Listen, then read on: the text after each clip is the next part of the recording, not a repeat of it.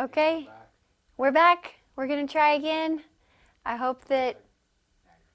Okay, now we're live. We're back. I hope this working this time. Our um, wonderful tech guy was saying that it was freezing, so he tried something else. So hopefully, we're streaming better now. And I'm going to start at verse 27 of the first chapter of Philippians. That's where we week. Okay? What I had just said before is that Paul had been saying that he expects to be around a, a, little bit longer and hopefully see the Philippians again, even though he's in prison. But since life is uncertain and we never know, this is how he starts the next verse. He says, Whatever happens, conduct yourselves in a manner worthy of the gospel of Christ. What a good line to remember, right? At any time. It might be a good memory verse this doesn't even need context. A lot of verses, it's very important to keep the context to understand what he's talking about. But this one is perfectly capable of standing alone. It's applicable to any and every situation, and it's hard to misinterpret. This is what we are to do, regardless of the circumstances.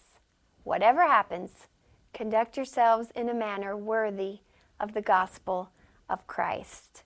Let's start with just the first two words whatever happens. We just don't know the future, do we? Paul knew better than we do not to boast about tomorrow. And I think of James chapter 4 when I think of not boasting about tomorrow, where he says, You don't even know what's going to happen tomorrow. So instead of making our own plans, say, If God lets us, then we can do this or that. But there are some things that don't change no matter what happens. And it's not like this verse doesn't apply to us if we are in certain circumstances. For instance, we don't get a pass if our life doesn't go as expected. We don't get a does not apply stamp if we're facing something difficult and our emotions are out of whack. The next phrase applies no matter what. Whatever happens, conduct yourselves in a manner worthy of the gospel of Christ. I don't know if you noticed, but Paul has turned a corner here. This is the first time in his letter that he uses a command conduct yourselves. Up till now, he has showered the Philippians with love and encouragement and his positive outlook. But now it's time to get serious. This is where the rubber meets the road, as they say. This is no suggestion. This is what we are commanded to do conduct ourselves in a manner worthy of the gospel of Christ. And the phrase conduct yourself is actually a political term, interestingly. You Greek scholars out there will enjoy this. The Greek word is politumai. I'm not sure if I'm pronouncing it right, but it's where we get our word politics from. The word means to behave as a citizen to conduct oneself according to the laws and customs of the state. To live as a citizen in the Roman Empire in that day was something extraordinary. And Philippi was a Roman colony, so the Philippians understood this term clearly. Just as the style of life of a Roman citizen was much different than that of other people, so we too must have conduct that is different. Our lifestyle should match the gospel. And we must conduct ourselves like citizens of heaven. Now, before I go on, let me also clarify that behaving in a manner worthy of the gospel in no way implies that we as human beings are ca- capable of earning the gospel's rewards. Not saying that we're worthy enough. No one has ever been, nor ever will be enough to receive the free gift of the gospel of Jesus Christ. It's actually the author of the gospel himself who is the one worthy of us living this way. Jesus is the only one able to save, and he's the only one worthy of our praise. So, with that settled, let's think about how our lifestyle should reflect the gospel. What would it look like, practically speaking, for us to conduct ourselves in a manner worthy of the gospel of Christ. Say it out loud if you'd like. Sometimes I have to think, hmm, what would it look like for me to live in a way that would be worthy of the gospel? The first thing that came to my mind was Jesus' command before he went to the cross to love one another. And he said that this is how the world would know that we are his disciples. And then after I thought of love, I thought of all the rest of the fruit of the Spirit as well. And to me, that would be a way that we could conduct ourselves in a manner worthy of the gospel. Hopefully, you have some other ideas you can talk about. But I searched the Bible to see if there were other places in the Bible where we are told what it would look like to live in a way worthy of the gospel. And I found out that Paul had some ideas of his own of what this would look like.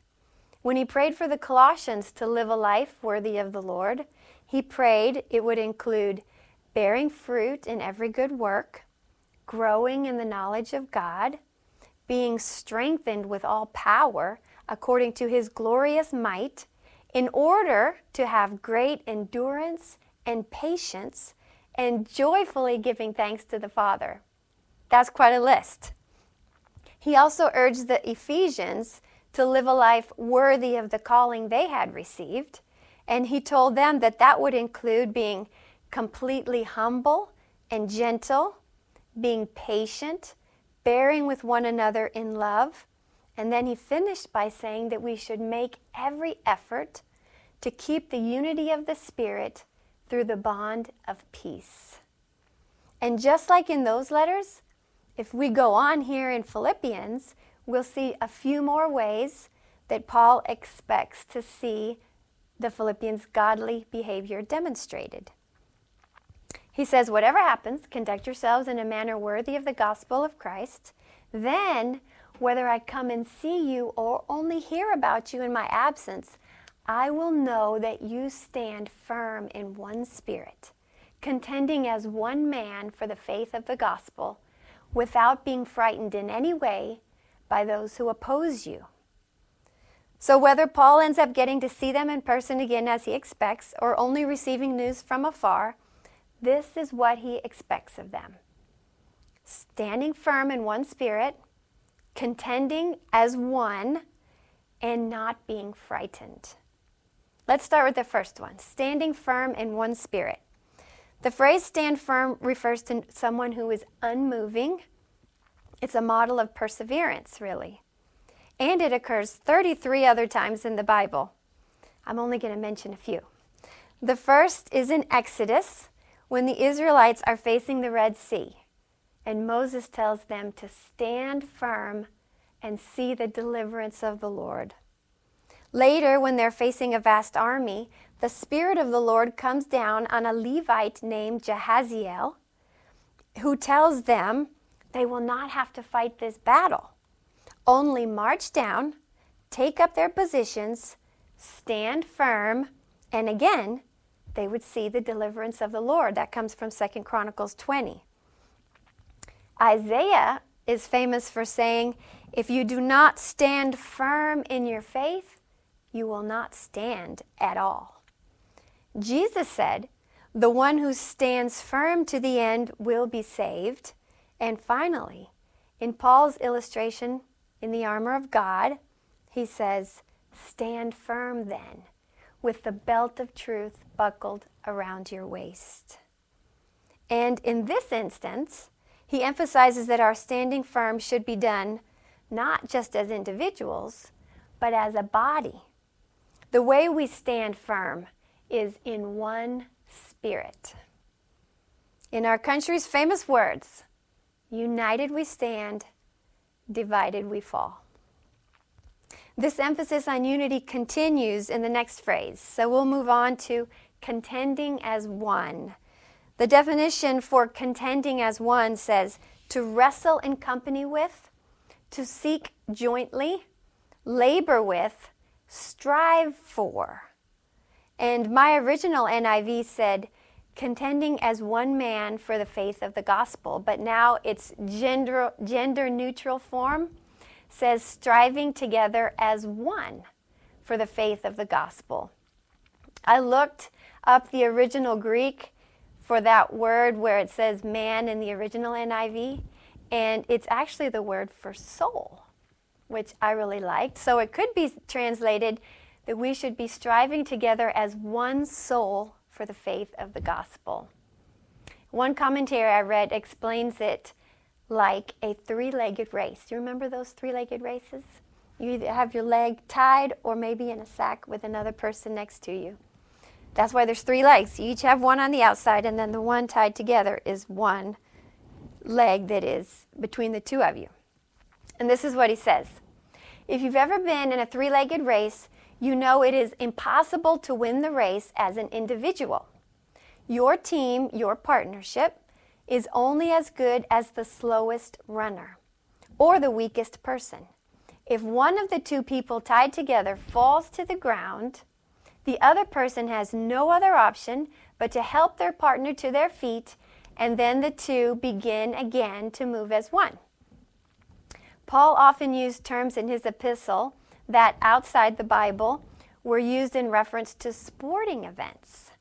Growing up in a Greco Roman world, no doubt Paul had those games of old in mind, but the sporting games of two millennia ago, while similar to some of today's Olympic events, were in other ways quite different.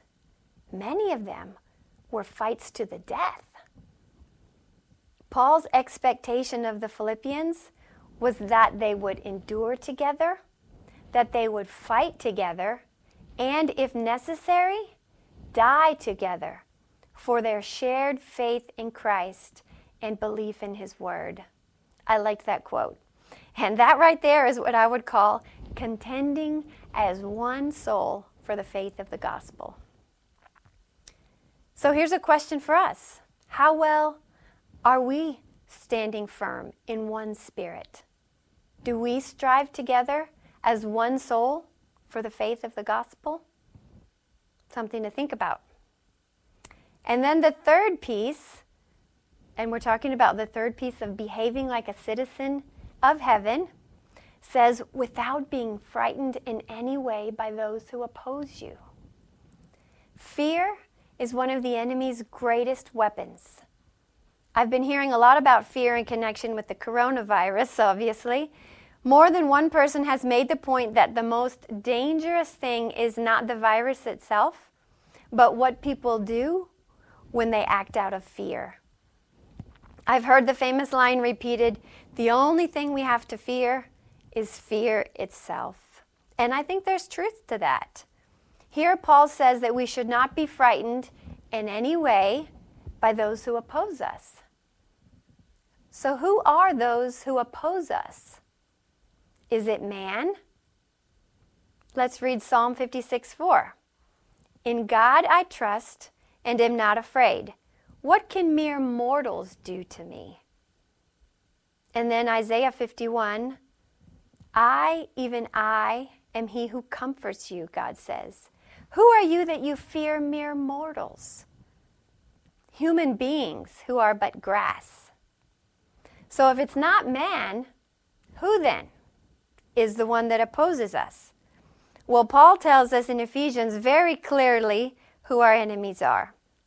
He says, Our struggle is not against flesh and blood, but against the rulers, against the authorities, against the powers of this dark world, and against the spiritual forces of evil in the heavenly realms. And let me remind you, they have been defeated. They have been stripped of their authority. So, what do they do? They try to scare and deceive us into making our own poor choices. David Guzik said, When our spiritual enemies fail to make us afraid, they have failed completely because they really have no other weapon other than fear and intimidation. When we win the battle against fear, the enemy knows he is defeated. Look at the next verse in Philippians. Remember, he just finished saying, without being frightened in any way by those who oppose you. And now he says, This is a sign to them that they will be destroyed, but that you will be saved, and that by God. Don't you just love that? This is a sign to them, to the enemies, to those who oppose us. Here, the sign can also be translated as evident token, a demonstration, or a proof. So basically, our lack of fear is proof of the enemy's destruction and our salvation. Did you know that? I thought that was pretty cool. How are you doing in your fight against fear? If you feel yourself being frightened in any way, I believe the Lord would direct you, direct us, back to the root of love once again. Remember in chapter 1, at the beginning of chapter 1, in the prayer, the root was love, and out of that came lots of other things that would help us live well. But now, when I think of battling fear, 1 John 4 comes to mind. In verse 16, he says, We know and rely on the love God has for us. Then in verse 18, there is no fear in love. Why? Because perfect love drives out fear. So if you struggle with fear, go back and fill your mind with verses on the love that God has for you.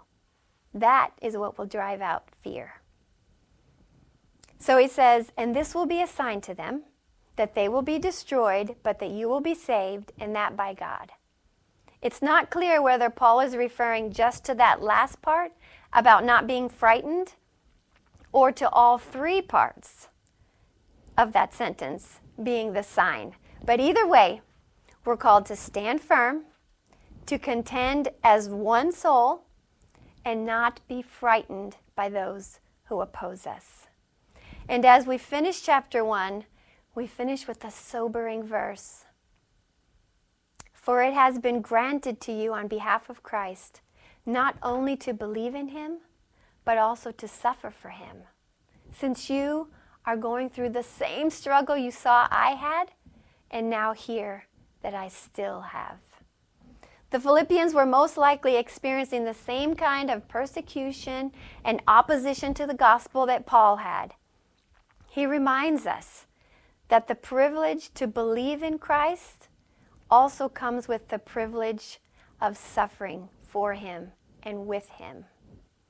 So I did a search in the New Testament on suffering. You'll find there's no shortage of it, but for the believer, the encouraging part is that it's always temporary and it's always attached to hope. Remember, I talked about perspective at the beginning? Paul even brings perspective on our suffering.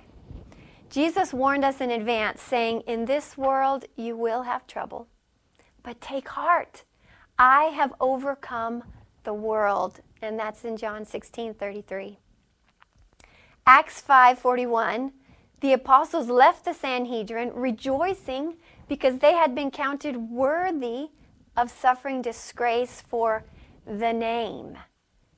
And just notice how they use that term because later on tonight we're going to see that name again. Romans 8 Now, if we are children, then we are heirs, heirs of God and co heirs with Christ. That means you're a son, you're a daughter, and everything that belongs to Christ belongs to you. If indeed, it says, we share in his sufferings, in order that we also may share in his glory. Then the very next verse says, I consider that our present sufferings are not worth comparing with the glory that will be revealed in us. So that was Romans 8, 17 and 18. Peter has something to say about it too. He says, even if you should suffer for what is right, you are blessed.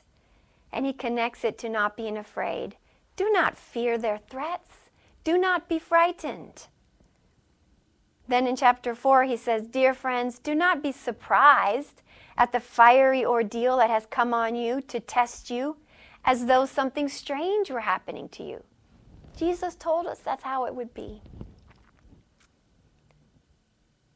The very next verse in 1 Peter says, Rejoice inasmuch as you participate in the sufferings of Christ, so that you may be overjoyed when his glory is revealed.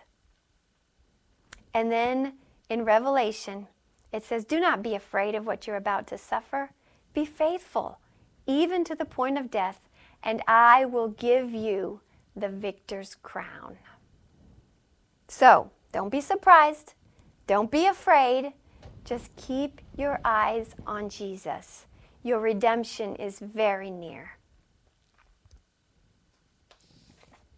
Then we go on to chapter 2, but it's still just the same thought we've been in. Thinking about what he just said, he goes on to say, So, if you have any encouragement from being united with Christ, if any comfort from his love, if any fellowship with the Spirit, if any tenderness and compassion. And I'm going to pause right there. I think we just read a lot of verses that show we do receive all of these things from Christ. And so here are four reasons why we can face any difficult circumstance that life may bring. First, encouragement from being united with Christ.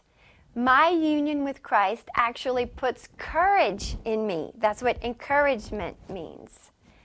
And I know that I don't have to do things in my own strength. Isn't that good to know? He puts courage in you. You're not doing it on your own. You're united with Him, and He gives you strength. Number two, His love brings great comfort. I hope you have experienced that.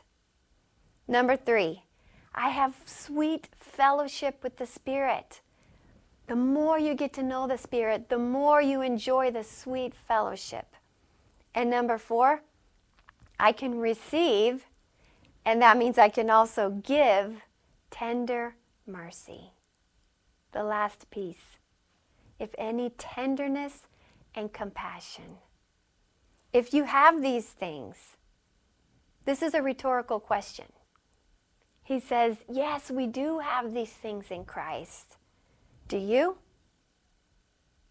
If you don't, I want you to know it is available to you. Just ask. So, since we have these things, Paul goes on to tell us what we should do, how we should act. He says, Then make my joy complete by being like minded, having the same love being one in spirit and purpose. So, when it says be like minded, does that mean we should be like minded like each other? Like we think like each other? Or like minded like we think like Christ? And I would say the answer is yes. Yes to both, because if we are like minded like Christ, then we'll also end up being like minded with each other, at least in the important things. We may differ on some things. And that should make us have the same love as Christ and end up being one in spirit and purpose. After all, Christ is the head of his body, which is us, the church. And we should move as one under his direction. If you spend much time with Jesus, you know that the unity of his body, the church, is very important to him. That's what he prayed for in his last prayer before he went to the cross. It's recorded in John 17, and I'll just read three short verses. He says, I pray for those who will believe in me through their message, the message of the disciples that would go on to people like us down the line. He prays that all of them may be one, Father, just as you are in me and I am in you. May they also be in us, so that the world may believe that you sent me. I have given them the glory you gave me, that they may be one as we are one, I and them, and you and me, so that they may be brought to complete unity. And it says, then the world will know that you have loved them even as you have loved me.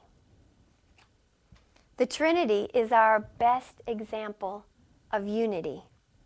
Isn't it amazing that God wants us to be a part of that? For us to be in Jesus, in the Father? Jesus said, I and them, and you and me, so that they may be brought to complete unity. To me, that sounds like being one in spirit and purpose. And then Paul goes on to flesh out a little more of what this unity should and should not include. He says, Do nothing out of selfish ambition or vain conceit, but in humility consider others better than yourselves. Each of you should look not only to your own interests, but also to the interests of others. The first word we see here is selfish ambition, and we've seen this one before. Do you remember it? Back in chapter 1, it was the way some people were preaching Christ with, with um, false motives, selfish ambition. They were desiring their own advancement.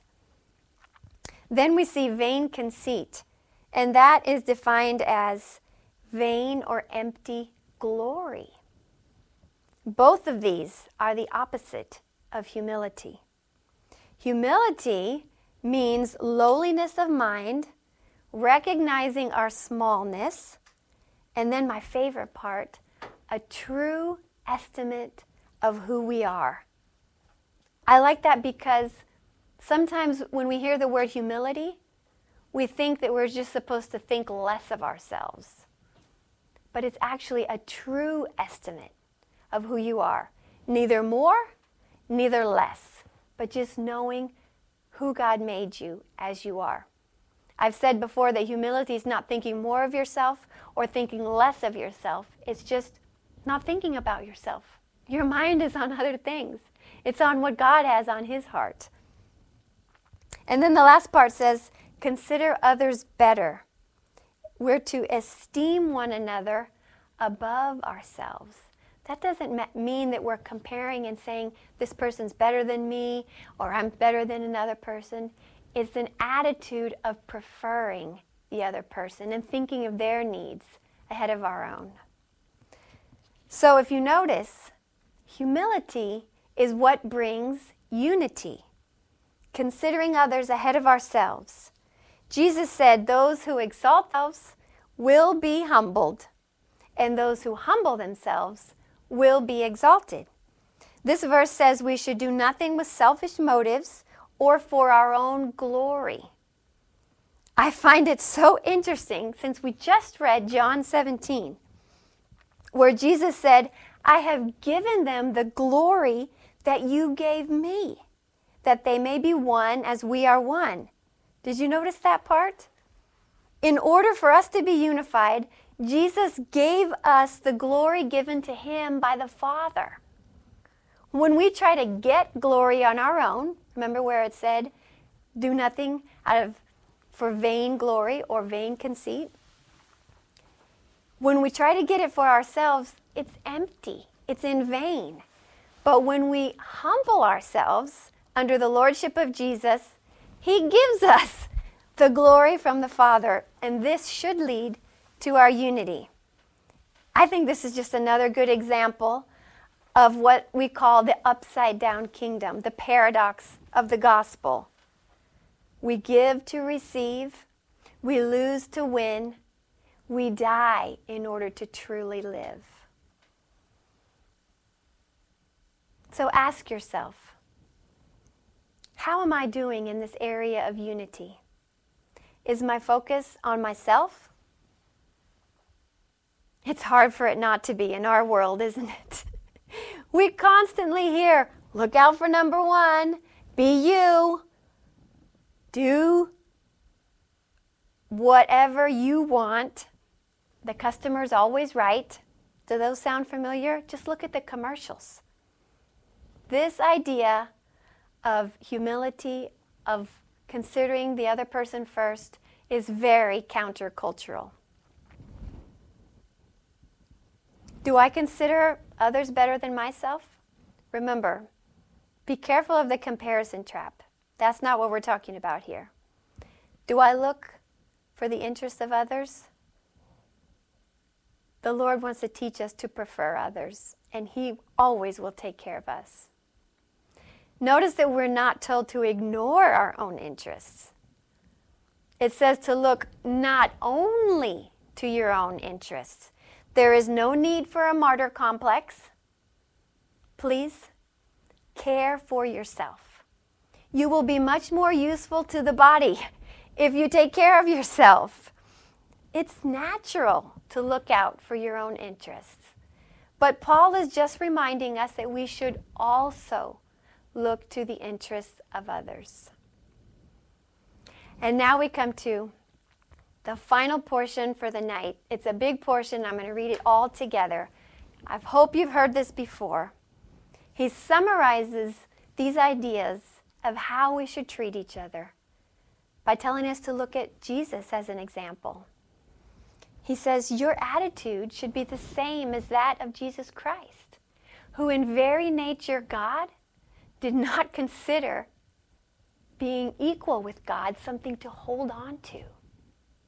But he made himself nothing, taking on the very nature of a servant, being made in human likeness.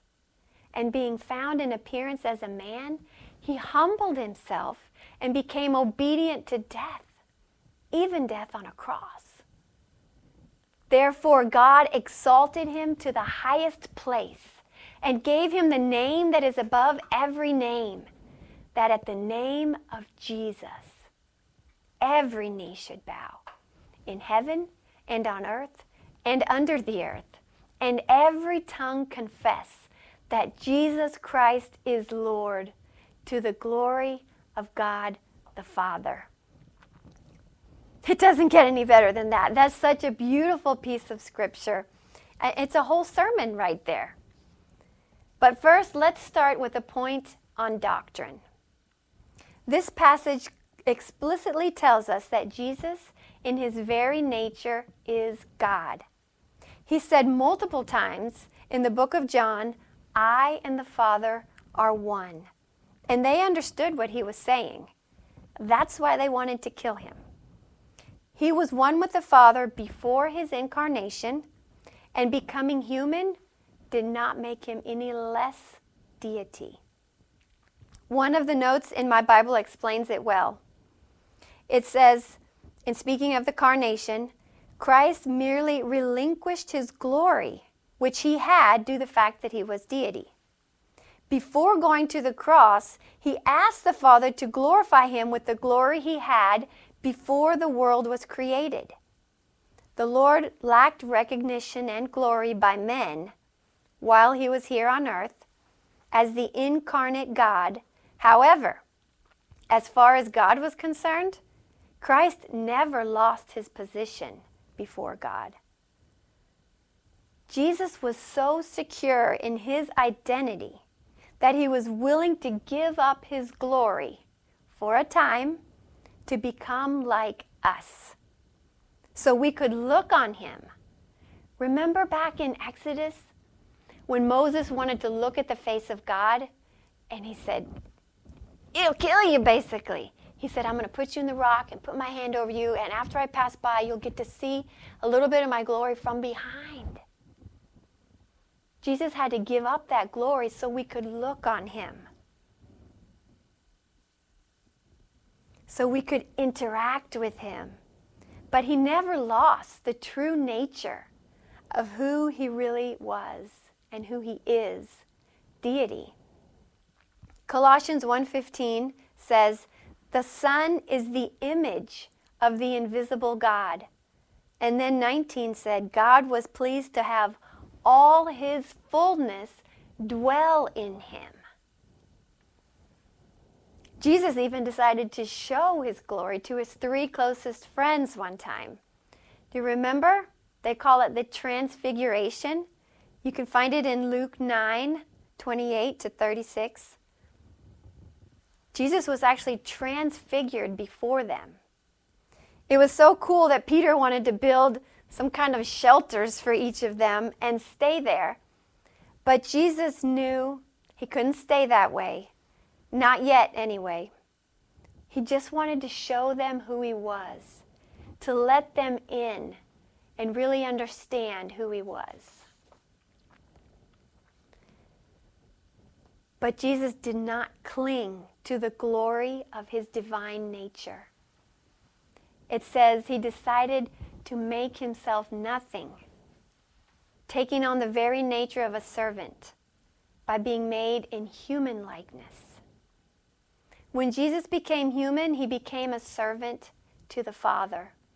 You may recall how often he would say, I only say what I hear the Father say. I only do what the Father do. His will was totally submitted to the will of the Father. That is the mindset of a servant. Then he said, And being found in appearance as a man, he humbled himself and became obedient to death. It seems to me like it was one step to humble himself just to become human, and then another step to humble himself even further to become obedient to death. Obedient to death. Think about that.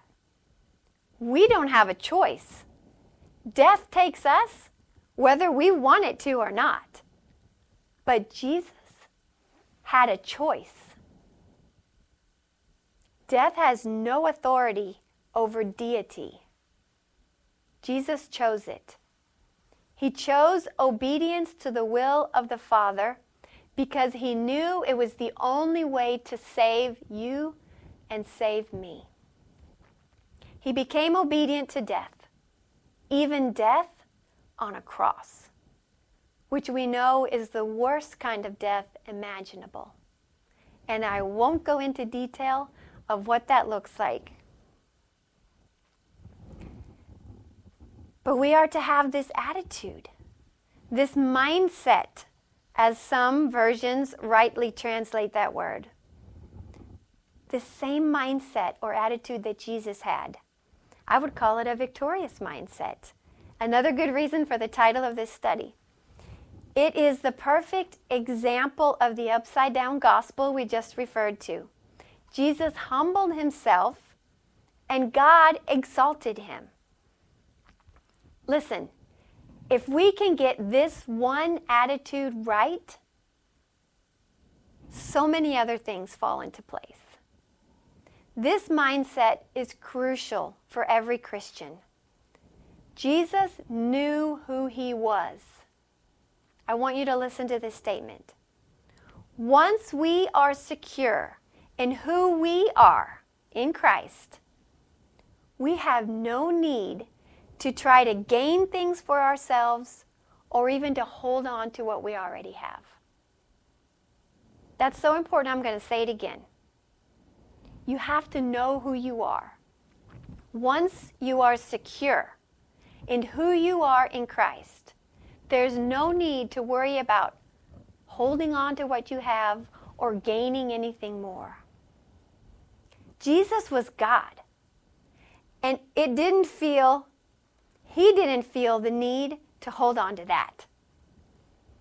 Now, when we're secure in Christ, there's no need to sell ourselves, to prove ourselves, to defend ourselves, protect ourselves, or promote ourselves. We can simply humble ourselves and be obedient to our Father in heaven.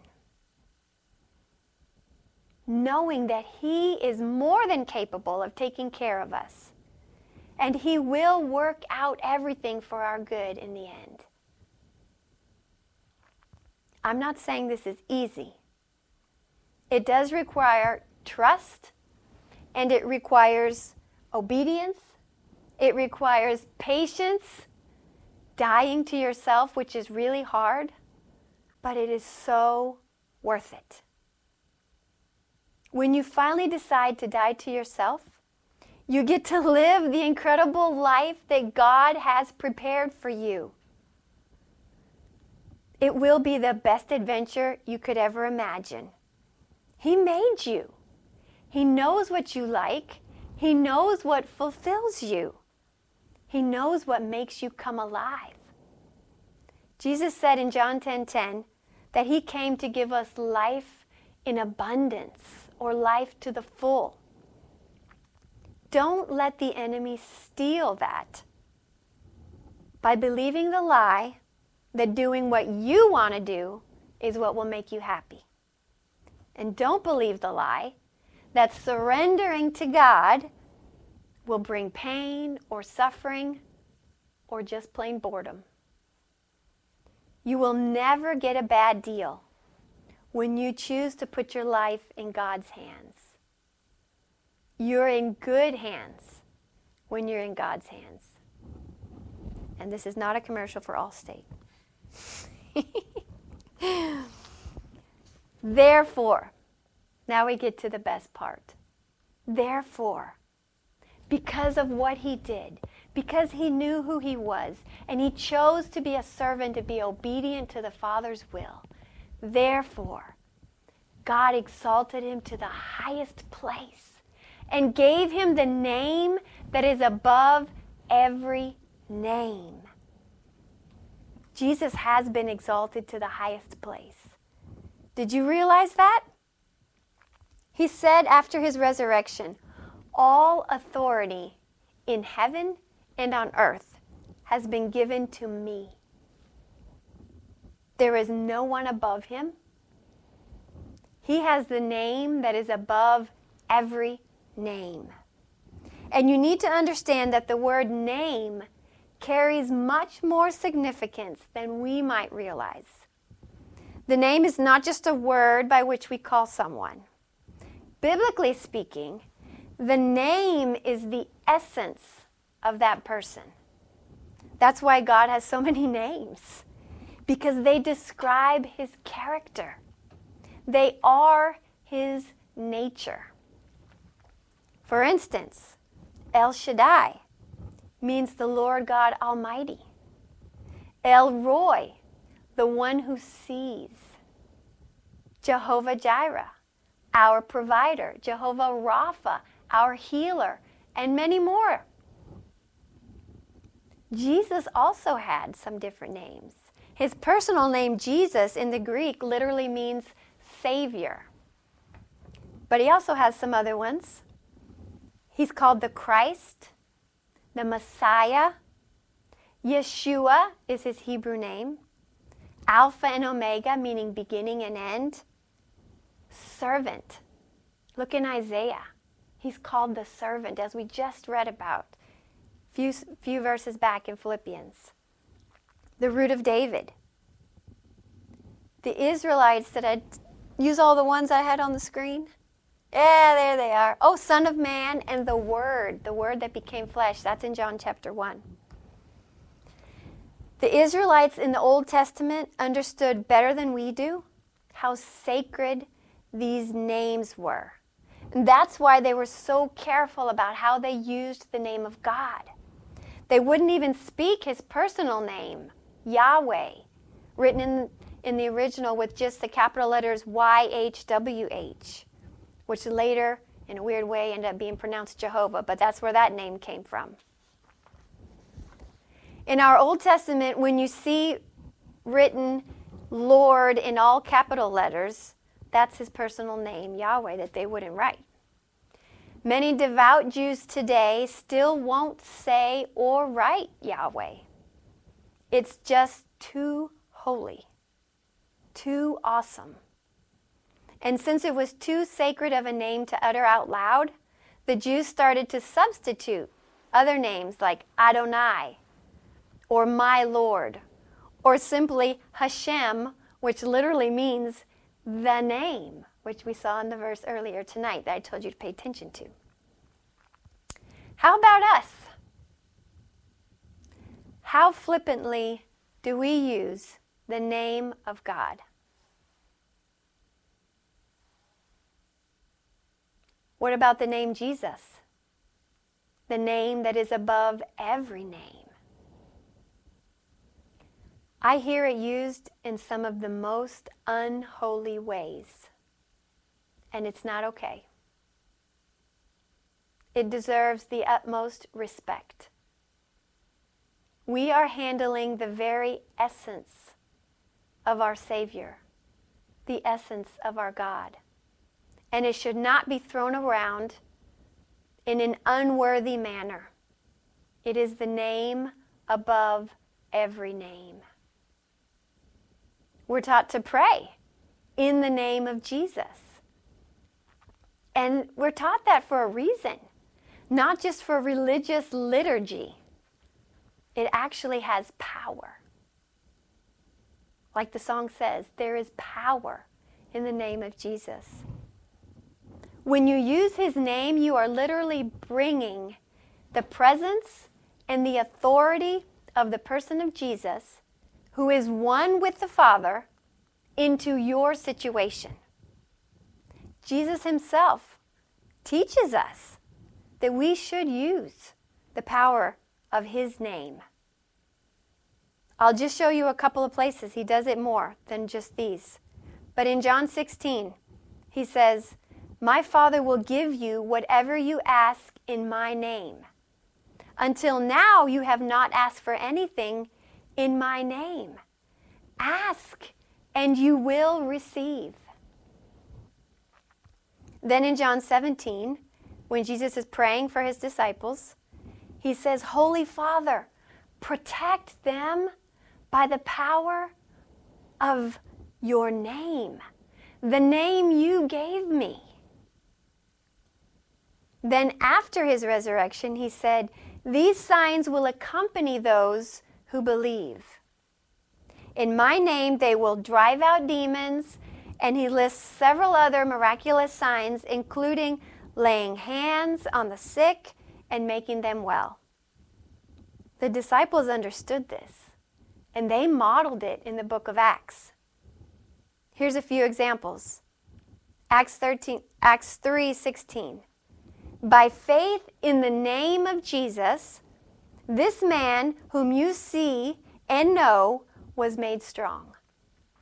And then they declare, it is Jesus' name and the faith that comes through him that has completely healed him, as you all can see. 410.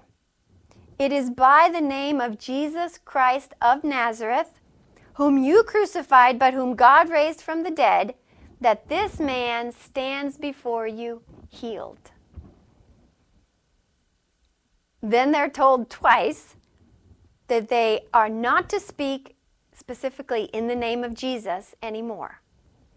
And so they go home and they pray, Stretch out your hand, Lord, to heal and perform signs and wonders through the name of your holy servant, Jesus. We are to preach just as they did that salvation is found in no one else. For there is no other name under heaven given to men by which we must be saved. We're also to baptize, as they did, in the name of the Father, the Son, and the Holy Spirit. And we're to do all things in His name. Paul says in Colossians, whatever you do, whether in word or deed, do it all in the name of the Lord Jesus. And as I come to the end, I want to share something very important here with you that is in regard to using his name. The name of Jesus is not some magic word. The name comes with power when it is tied to two important things. You'll find them in the scriptures I just read. Listen again. Jesus said, These signs will accompany those who believe. And in Acts 3, by faith in the name of Jesus, this man was made strong. It is Jesus' name and the faith that comes through him that has completely healed him. So, did you see it? Did you find the first one? The first thing we need in conjunction with the name of Jesus is faith, is to believe. This power is for those who believe. And Paul spells it out very clearly in Ephesians 1:19. He prays that we would know this incomparably great power for those who believe. For us who believe. It doesn't mean that you have to have perfect faith. Remember, do you remember the man who said, I believe, help my unbelief? And Jesus did. But you have to at least have some faith, like that of a mustard seed. And the more you use it, the more it grows. The second thing that you have to have, along with faith, belief, when you use the name of Jesus, is to be submitted to the lordship of Jesus. The Bible says even the demons believe. That's why belief isn't the only thing. And they shudder, but they do not submit to him. You have to be submitted to Jesus as Lord. Did you catch it when I read Colossians 3:17? Whatever you do, whether in word or deed, do it all in the name of the Lord Jesus. When he's your Lord, that means you're submitted to his will. Jesus said we could ask anything in his name and we would get it. I mean, that's quite an offer. But we know his name is not like some magic wand. Jesus, I want this, I want that. And I say it in his name. That's not how it works.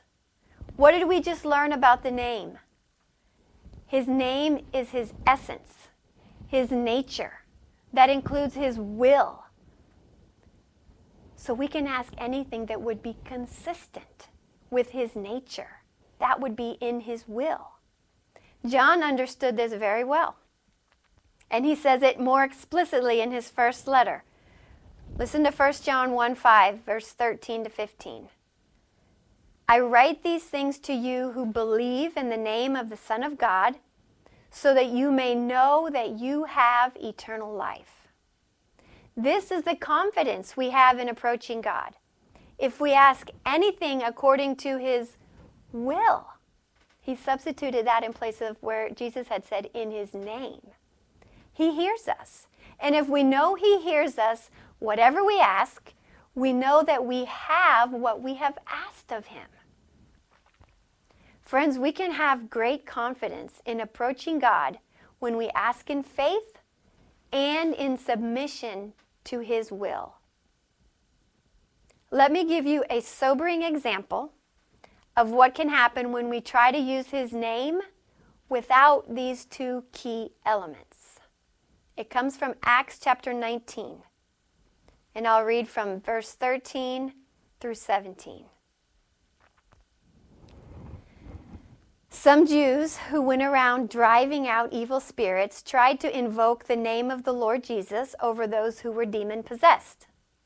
They would say, In the name of Jesus, the one whom Paul preaches, I command you to come out. Seven sons of Sceva, a Jewish chief priest, were doing this. One day, the evil spirit answered them Jesus, I know. And Paul, I know about. But who are you? And then it says, the man who had the evil spirit jumped on them and overpowered them all. He gave them such a beating that they ran out of the house naked and bleeding, seven of them. When this became known to the Jews and Greeks living in Ephesus, they were all seized with fear. And the name of the Lord Jesus was held in high honor.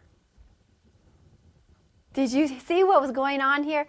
I always wondered about this passage before I understood why this demon possessed man was able to overpower them when they were using the name of Jesus. It's because they had no relationship with Jesus at all. They weren't believing in him, and much less were they submitted to him. Paul was, and many other disciples were. But when you don't have that relationship, you don't just throw around his name and expect to have the power that really comes from the relationship, from the submission. The name of Jesus comes with power and great authority, but those of us who use it must believe and be submitted to his will. You don't just wave it around while you have no relationship. Now, let me also share a short example of someone who did it the right way. This was a few years ago. I have a vivid memory of Shanette. And Shanette, I know I mentioned you last week, but girl, I don't know why. The Lord just wants to call you out again and say you're doing a good job. You're a behind the scenes person most of the time, but you're an awesome example. But anyway, you stood up in church one day, and Shanette, uh, that morning, someone had broken into her apartment. There was a man in there, and I don't remember if he was trying to steal something or what else he was doing, but I know that she yelled the name of Jesus and he ran out of there. And then at the end of her testimony, she finished with a line that is embedded in my memory.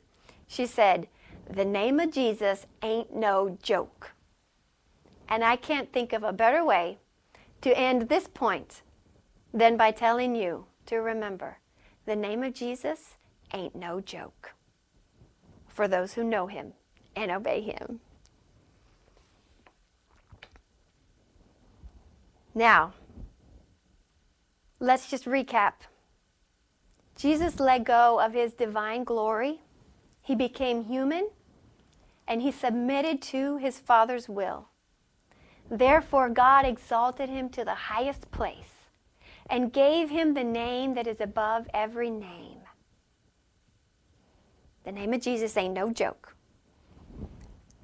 And now we read the last phrase that at the name of Jesus, every knee should bow in heaven and on earth and under the earth, and every tongue confess that Jesus Christ is Lord, to the glory of God the Father.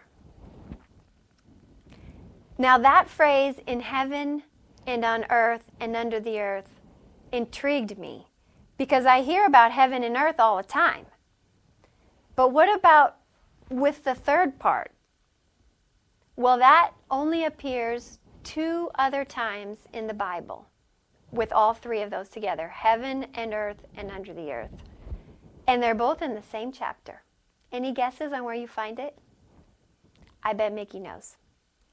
It's in Revelation, chapter 5, verse 3 and then verse 13. This is where we have the picture of the throne room of heaven. If you remember, I, I don't know if you're familiar with Revelation, but it's the revelation of Jesus given to John, and he's writing it down. And he sees the throne of heaven. I can't go into everything he sees, but God is sitting there on the throne, and he has in his right hand a scroll with seven seals on it. I'm trying to decide if I should go into I think I have enough time. That scroll is something that I never understood completely until I took the class um, from Mickey on, on Ruth, on the Ruth, because we learned about land deeds back in the Old Testament times and the deed for the land would be written on a scroll, only on one side, and then rolled up and sealed. And then on the outside would be written the qualifications for the person who could open that scroll, meaning you had to be from the right family in order to have the land that belonged to you, because the land was given to each family who um, were part of the 12 tribes of Israel. And so when she explained that, the first thing I thought of was this chapter in Revelation. I was familiar with that, that there was a scroll that was sealed, and it says no one could open it because written on it were the qualifications of who could open it, and no one qualified. That's what it says here in chapter 5 of Revelation. It says, No one in heaven or on earth or under the earth. They just want to make sure nowhere could open the scroll or even look inside it. And then John says, So he wept. They all wept because they couldn't find anyone worthy to open the scroll. But then we see a picture of the one who looked like a lamb who had been slain. The picture of Jesus who comes in and he is worthy to open the scroll. He meets the qualifications because he is the sacrificed Lamb of God who gave his life for us. And then the next time in verse 13, now everyone is praising him because he was worthy to open the scroll. And it says, Then I heard every creature in heaven and on earth and under the earth and on the sea and all that is in them. He added even more, saying, To him who sits on the throne and to the Lamb be praise and honor and glory and power forever and ever. Isn't that just beautiful? So that's the only other place where you see so explicitly that he talks about people in heaven and on earth and even under the earth, making sure that no one is left out. Friends, there is only one person who could redeem all of creation. And one day, every knee is going to bow to Jesus and every tongue is going to confess that He is Lord. And just to be perfectly clear, that when He says every knee and every tongue, He means everyone. God goes to the trouble of specifying in heaven, meaning all the heavenly beings, on earth, which includes all of us and under the earth, when I looked up what that means, that refers to the place of departed souls, the people who have died. Listen to what John chapter 5 says, verse 28 and 29. Dead people will come out of their graves and rise either to life or to condemnation. No one is left out. This includes all humans who have ever lived and all other creatures, creatures, be they heavenly or earthly, including angels and demons. Men mocked Jesus by bowing to him when he went to the cross. But there is coming a day, and I believe that day is so very near when these same men, along with every other being, will bow to Jesus, whether they want to or not. You and I will bow to Jesus too. I want to. But let me just encourage you don't wait till then. Make your choice to submit to Him, to bow to Him, to confess His name now. It's much better to choose to do it now. Let me pray for us. Oh, Father, I thank you for these verses we were able to go over today. Thank you for all the things you're teaching us.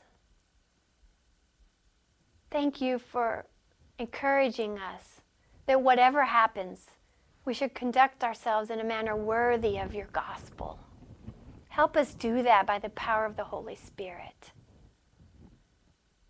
Thank you, Lord,